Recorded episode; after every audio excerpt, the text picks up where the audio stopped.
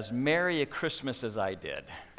I got to wake up Christmas morning to the sound of all of my grandchildren running through the house. And uh, for Cindy and I, that's about as happy as it gets, getting to have all of our kids and grandkids together. I learned something about grandkids, and that's that they pass great germs. And uh, the reason that I'm sitting down this morning is because if I stood up, I would really embarrass myself after a little while by passing out. So I'm, I'm on the recovery stage, hopefully, of whatever bug. And apparently, when I got home, our, our answering machine was loaded with people who are not feeling well as, as well. And so we just ask God's touch on all of us who know the healer today. It's so nice to see so many of you with family members that are here. And uh, I'm thankful that you've had the opportunity to not only spend time with family, but also just to, to choose to be in the house of the Lord this morning. Can you believe that this is the last Sunday of 2018? For those of you who are old like me, you have discovered the years get faster as you get older. For you young people, we know it's coming. Uh, unfortunately, this morning, your, your outline in the bulletin is useless. Uh, I had created an outline of a, a, Christmas theme that I was going to be working through. And um, how many of you during your devotions, you have a list of verses that you want to read, and you get in there, and something catches you in there, and you never get to finish what you're doing because you get your attention is, is attached to something that's said there, and you just stop there. Uh, this message this morning is as a result of a rabbit trail that led out of preparation for the message that I was going to preach. Um, I was going to talk about angels we have heard on high and talk about the angelic beings that were uh, having the opportunity to be the mouthpieces of God to the things that were taking place. And, and as I got to that and I began to, to do a little study on that, the whole topic of angels just began to kind of explode in my heart. And this morning I would like to to share with you just for a few minutes on the ministry of angels. Has that ever intrigued any of you? If not, I hope that maybe this morning it, it will. But I begin to, to think about angels and angelic beings and, and recognizing that there's this whole invisible world out there. It's invisible to us, it's a, it's a spiritual world. And how different it is when we open our Bible and, and, and we begin to discover um, that there are two kind of spirits in our world. There are those that come from God, and there are those that are demonic. And there is an active war that's taking place.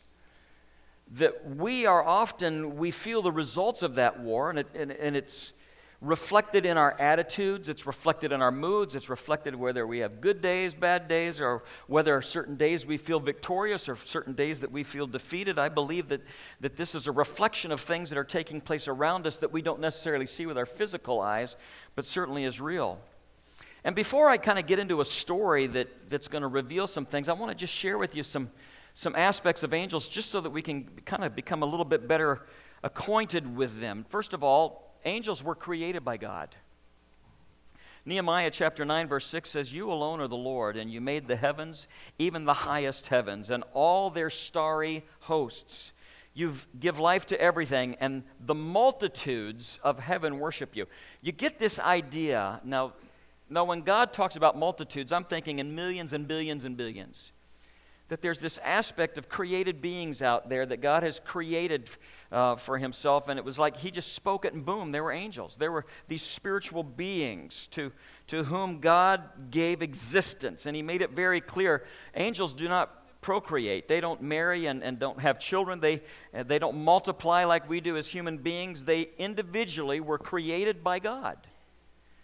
We also, if we recognize what does an angelic being look like or what would their nature be like, I, I, would, I would say that out of all of the choices, we probably would call them persons. And the reason I do that is not, not because they're persons like us, but because they have personalities. Um, the test for personality is intellect, emotion, and will.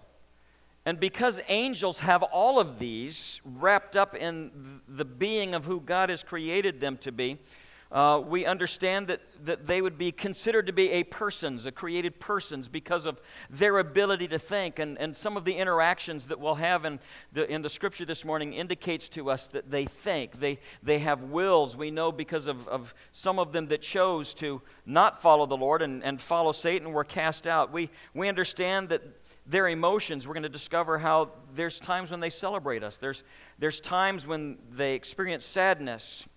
And so we would consider them to be persons by the personalities that they have. We know that they have rank and organization. We, we recognize that Michael is the great archangel. He would be the head of all of the angelic hosts. We understand that Gabriel is a spokesman uh, and has delivered many messages on behalf of God. Uh, Daniel tells us that there are chief princes and principalities and powers. So we recognize that the angelic hosts have definitive organizational style and uh, they're very, very organized. Hebrews chapter 1 verse 14 says that angels are sent to be ministers to those who are heir of salvation. Now I just want you to know if you're saved this morning, if Jesus is your savior, then angels, one of their jobs is to minister to us. I kind of like that. You know, we've often used the term guardian angel, and, and I don't know about you, but I have given mine a full time job. Uh, many of you may have as well.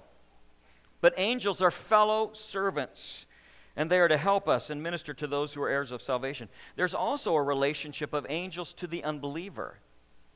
And that is related to us in the fact that it will be the angels that will open the vials of God's judgment and pour out the judgments on the earth after the church has been raptured.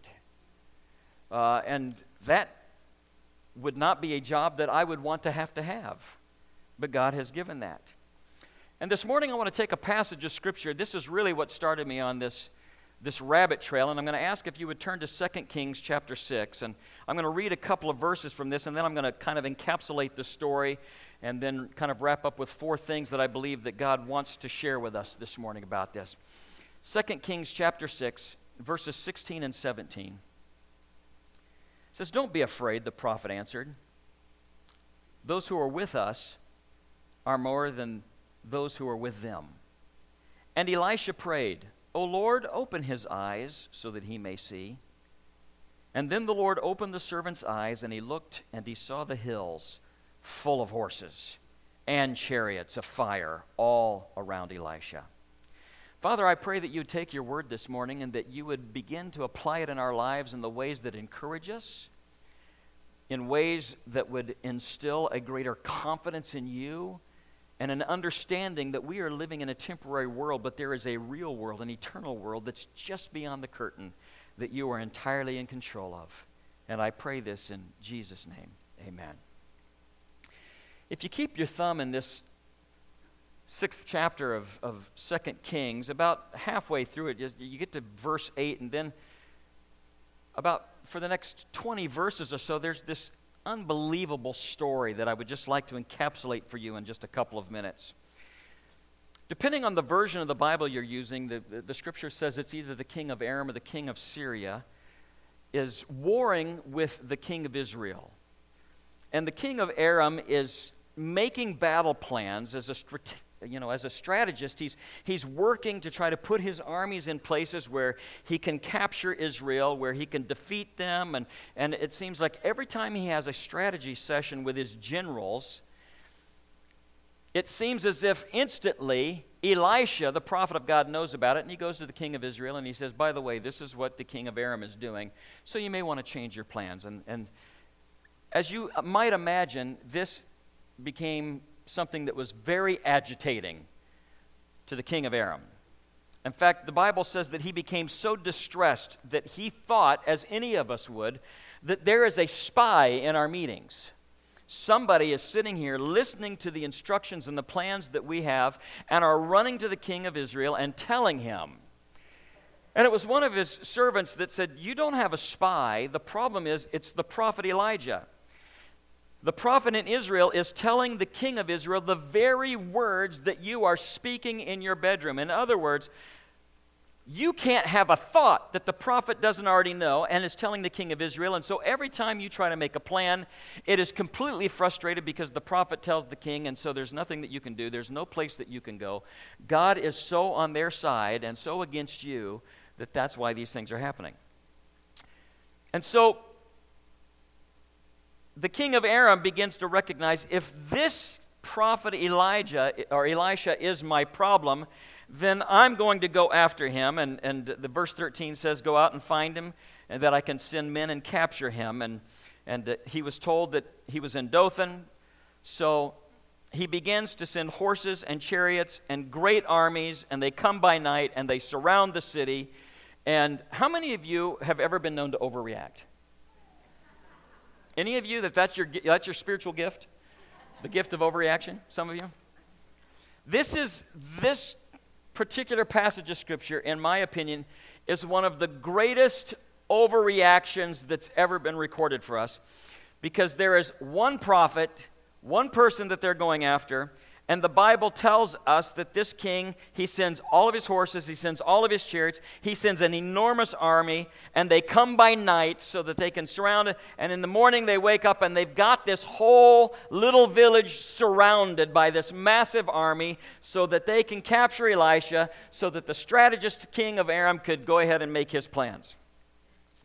Well, the servant of Elisha, when he gets up that morning, is having his coffee and he opens the shades and he looks out and he discovers, oh no, we are surrounded and it looks bad. And so he rushes back to Elisha and he says, just what you and I would say if we were in a situation like he goes, What are we going to do? He goes, Oh my Lord, what shall we do? Now, I tried to picture what this might be like for any of us. If we woke, up in the morning and you go in and you grab your first cup of coffee and you open the shades and you recognize that your whole house is surrounded by tanks.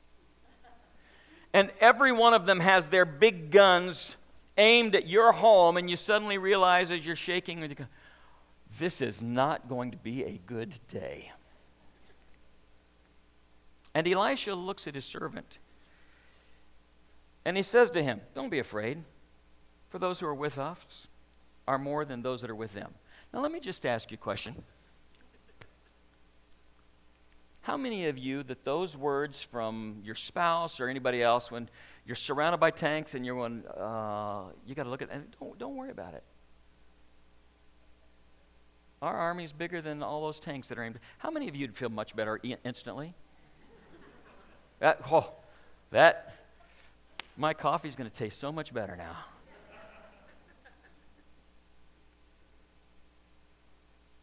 And Elisha knew something. And there's this miracle that, that occurs only here in the Bible, at least a miracle like this. And Elisha prays that his servant's eyes would be opened so that he could see what Elisha knows is there. And suddenly, God peels back the curtain between the eternal world and the temporary world, and Elisha's servant looks up and stands in absolute awe. Because it says that he looks up and he sees the hills, which, you know, I'm, some of it says the mountain. In other words, there's not a space out there that was not loaded with angels and chariots and fire in the presence of God. To the point where it made this surrounding army that had come with great overkill to get Elisha, it suddenly put into perspective for this servant oh, I feel better. Because now I have been able to see with my eyes that there is a spirit world out there, that there is a God who has angelic armies that he surrounds us with. And he recognizes that even in the overkill of Aram sending his army to surround this little village, that there's more in God's army than there was in Aram's.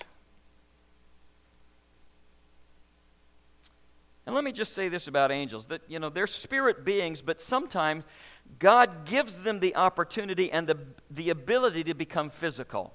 You know, that's why in the Old Testament there are, they talk about entertaining angels unaware. Abraham did this, you know, had angels, and, and it's always fascinated me the people that talk about stories. May, this has maybe happened to you where you know something was going on and out of nowhere somebody shows up and gives you help. You turn around to thank them and they're gone. You know, and any of you ever had that happen? I've never had that happen.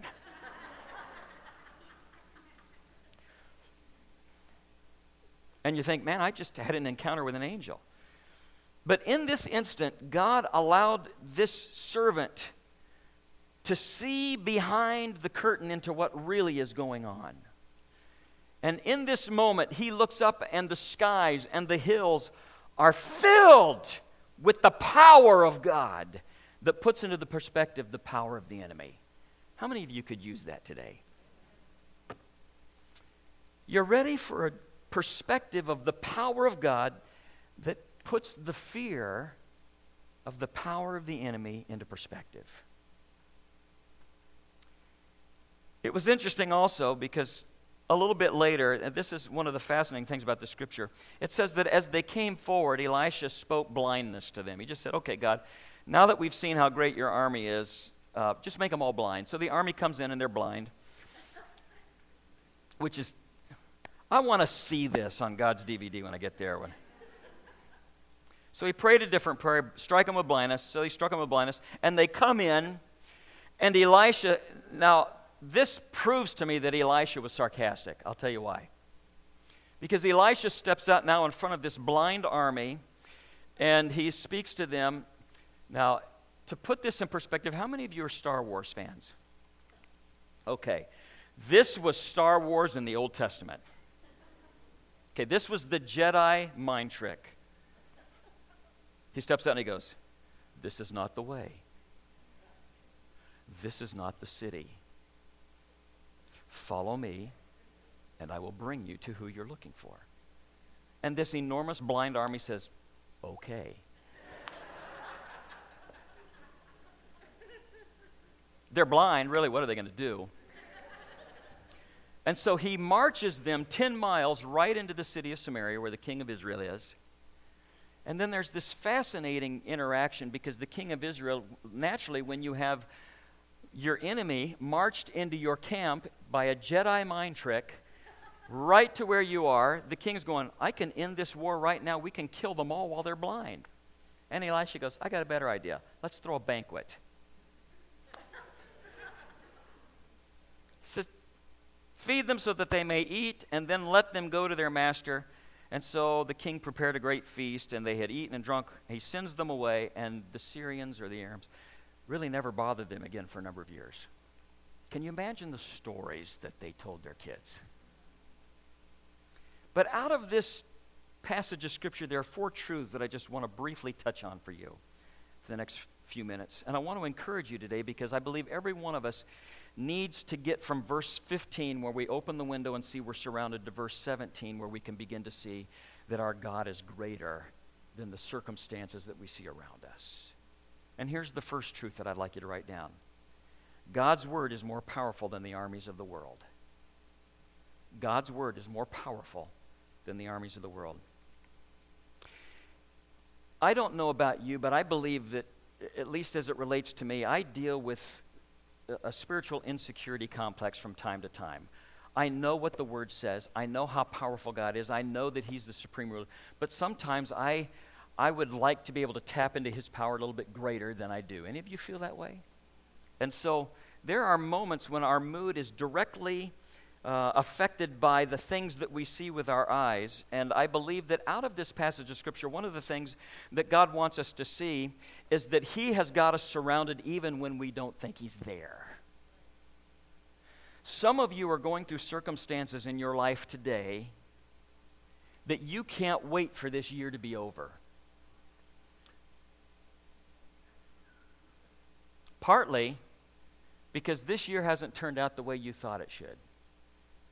There have been times when you started this year and you thought it was going to be victory after victory, and you're sitting here at the end of this year and you're feeling as if I have been overcome. I feel, rather than being victorious, that I've been captured. And today, the Lord simply wants to remind you His word is more powerful than the armies that you think are trying to defeat you. And in the middle of all of this, God can deploy angels. They are at, at His command and He defends you in ways that you never fully understand. One of the interesting ways that we see this is understanding the power of God and the way that it interacts with man is, is an interaction that took place between Pilate and Jesus when Jesus was standing before Pilate. Pilate, as the leader of the people, thinks that he has all of this power and all of this authority, and he says to Jesus, Don't you realize I have the power to crucify you, and I have the power to release you? He sounds confident, doesn't he? He sounds arrogant.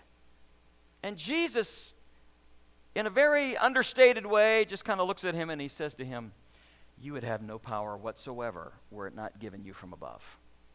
In other words, you're living in a temporary world making eternal decisions that are going to really mess you up in the long run. Jesus was saying, Pilate, if you only could see what I see, I could say the word and your lungs would collapse. You wouldn't be able to breathe. I could speak the word and your brain would turn to mush. I could speak the word, and everything that you think is yours would be dissolved. You see, you're in this position because I allow it, and only because I allow it. Everything that you have and are under my hands, you can do nothing unless I give you the ability to do it. And sometimes I think we forget that as children of God.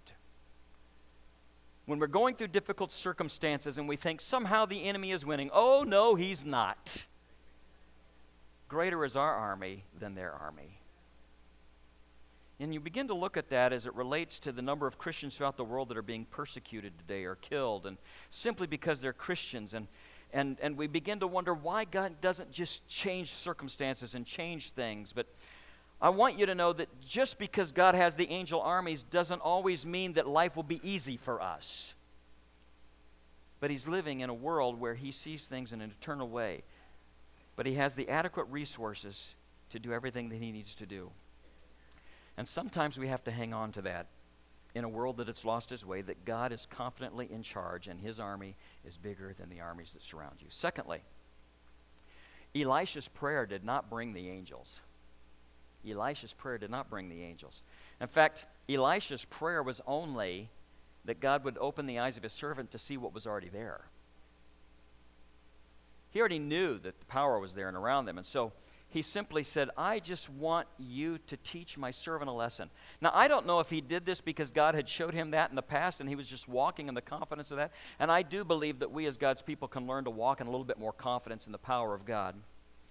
But the army was already there, it was, it was encamped I believe that any time that we are in danger of being overcome, if we could just see, we would see that God has already prepared all the power that we need to be overcomers. It's already there. We just don't see it yet. But they were already deployed to be there. You know, he didn't say, Oh God, send the angels. He just said, Open his eyes so that he can see.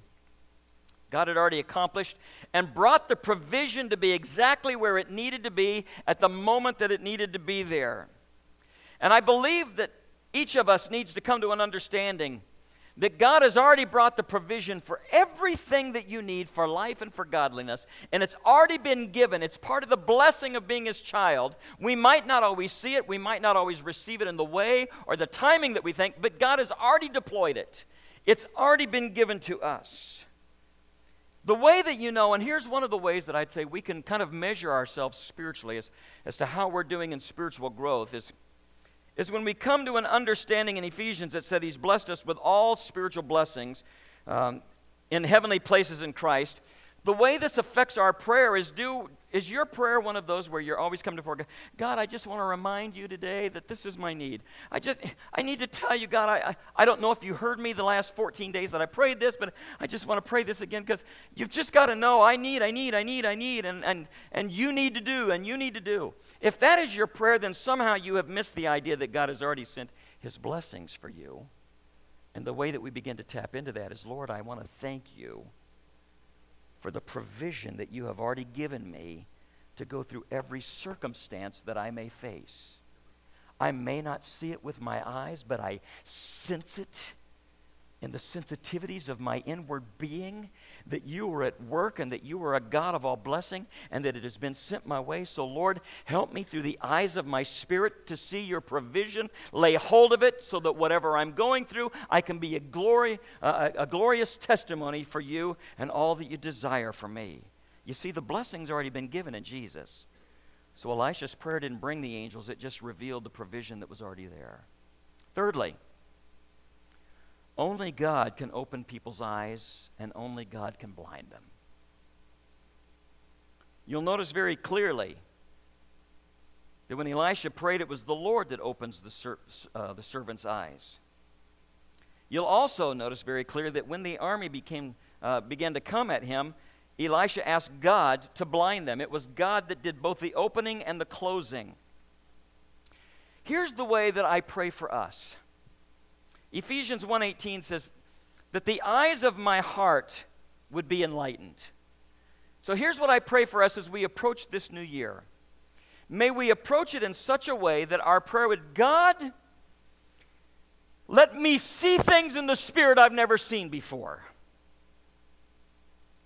Let my heart be enlightened. I already belong to you. You've, you've cleansed me. I'm, I'm in your family. My name is written down. And so, as a result of that, the blessings of relationship have already been bestowed to me fully. I'm living out this test of the world, but we're going to win. And then he's going to take his church home, and we're going to get to see things as they really are. In the meantime, God, would you let my heart be enlightened?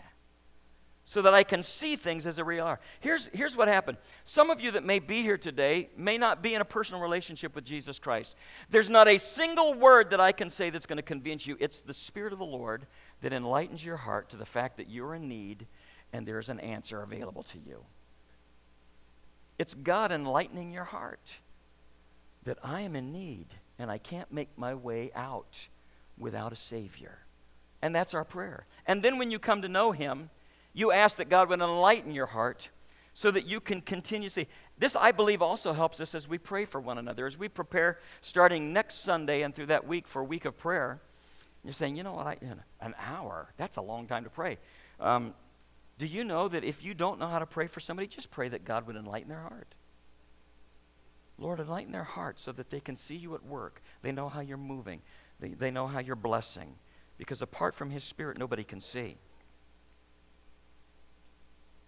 Also, enlighten our heart, Lord, so that we can begin to see your provision in a way that if God be for us, who can be against us? If God be for us, who can be against us? And number four, it's not necessary to see angels to appreciate them. What do you think would have happened if the servant had not had his eyes open? Would the horses and the chariots and the fire not been there? Or would they have been there anyway and just unrecognized? I begin to think about that. It's one of those rabbit trails that my mind goes on. And I sat back in awe and wonder.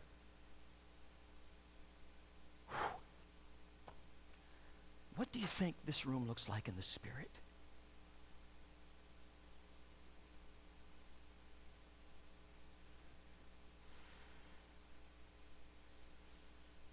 What do you think the glory of the Lord looks like if he was just to peel the curtain back for a minute?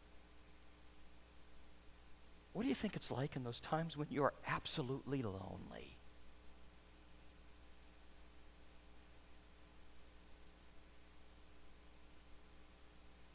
The Spirit of the Lord, the power of Almighty God, is here. The fire of His presence is here. I can't see it yet, but I feel it. It begins to awaken a prophetic nature in us. It begins to lead us into places of, of new joy. And as we look at this text, I've, I've never seen an angel in person. Now, I'm married to a woman that could be the closest thing that there is on this earth. And Cindy is in Maryland with our grandkids today, and I hope that she listens to this message.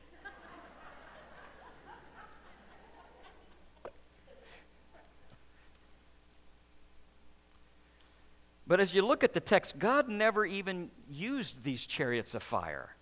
He didn't even need this army. Never, never deployed them, never said to use them. It was strictly for the servant who thought he was outnumbered to just look up there and say, Just want you to see this. Boom. Now relax. And for some of you today, God's saying, Just want you to see this. Boom. Now relax. Don't even have to use them, but they're there. In fact, there was no work on the part. How, how, I often think of these angel armies. How disappointing must it be for them? They're always deployed and they never get to do anything. But the Lord had them there. And I believe that God always has angels on call because they're there to love and to serve, not because He actually needs them. God doesn't need any help in taking care of each of us. In fact, when Jesus was in the garden right before he was arrested and taken to Gethsemane, Judas comes and he kisses him, betrays him. The soldiers come and they take him, and Peter jumps up and, being within his personality, is going to prove to Jesus just how strong he is and whips off the ear with a sword of, of one of the soldiers that were there, and Jesus puts it back on, which had to be a really big discouragement to Peter. Just did my best work, and you're healing the guy? And then Jesus looks at Peter, and he, and he simply says to him, Peter, I could have called billions of angels, legions. They're, they are right here, and you can't see them. In fact, they are so anxious for me to deploy them that if I had given the word, every one of you would have been destroyed for the evil that you have thought, the things that you had done. In fact, I could call them right now, and everybody who has ever hated me would instantly be gone. But he didn't use them. The angels were there, the chariots were there, the fire was there. He didn't use them, even though he could have, because he loved us enough to want us to have relationship with him. And the Bible says that the angels are ministering spirits sent forth to minister to them who shall be heirs of salvation, and that's us. So, how do they minister to us? First of all, if we could see in here, one of the things I love about this church is there's rarely a Sunday that goes by when somebody doesn't receive Christ here. And the Bible says that the moment that that happens, it tells us in Luke 15 7, there is more rejoicing in heaven over one sinner who repents than over 99 righteous people who do not need to repent. In other words, angels are partiers. I mean that in the holiest sense. In this church and churches around the world, there are parties that go on the moment one of you has the Lord revealed to you because your heart is open and you respond to Him. You receive Him, recognizing at that moment He transfers your sin and guilt onto Himself and He gives His righteousness to you, which we do not deserve. And the angels go crazy. And the reason is they've seen this whole story from beginning to end. And they know the work that it took to bring you to salvation, and it is a victory story for them, and they are shouting, Hallelujah, just on the other side of our hearing. They're rejoicing and they're shouting and having a party because another believer has come to Christ. Then, of course, there are some of them that protect us during our lifetime, and some of you have really given your guardian angels a run for their money. I mention this because I do believe as we look at our lives, how many of you have said this at one point or another? One or two seconds and everything would have been different.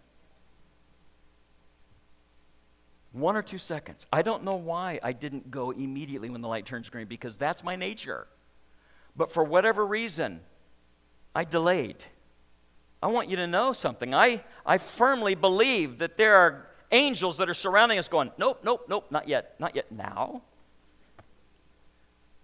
I believe that when we get to heaven, we're going to discover that God had deployed angels to protect us in things we never knew.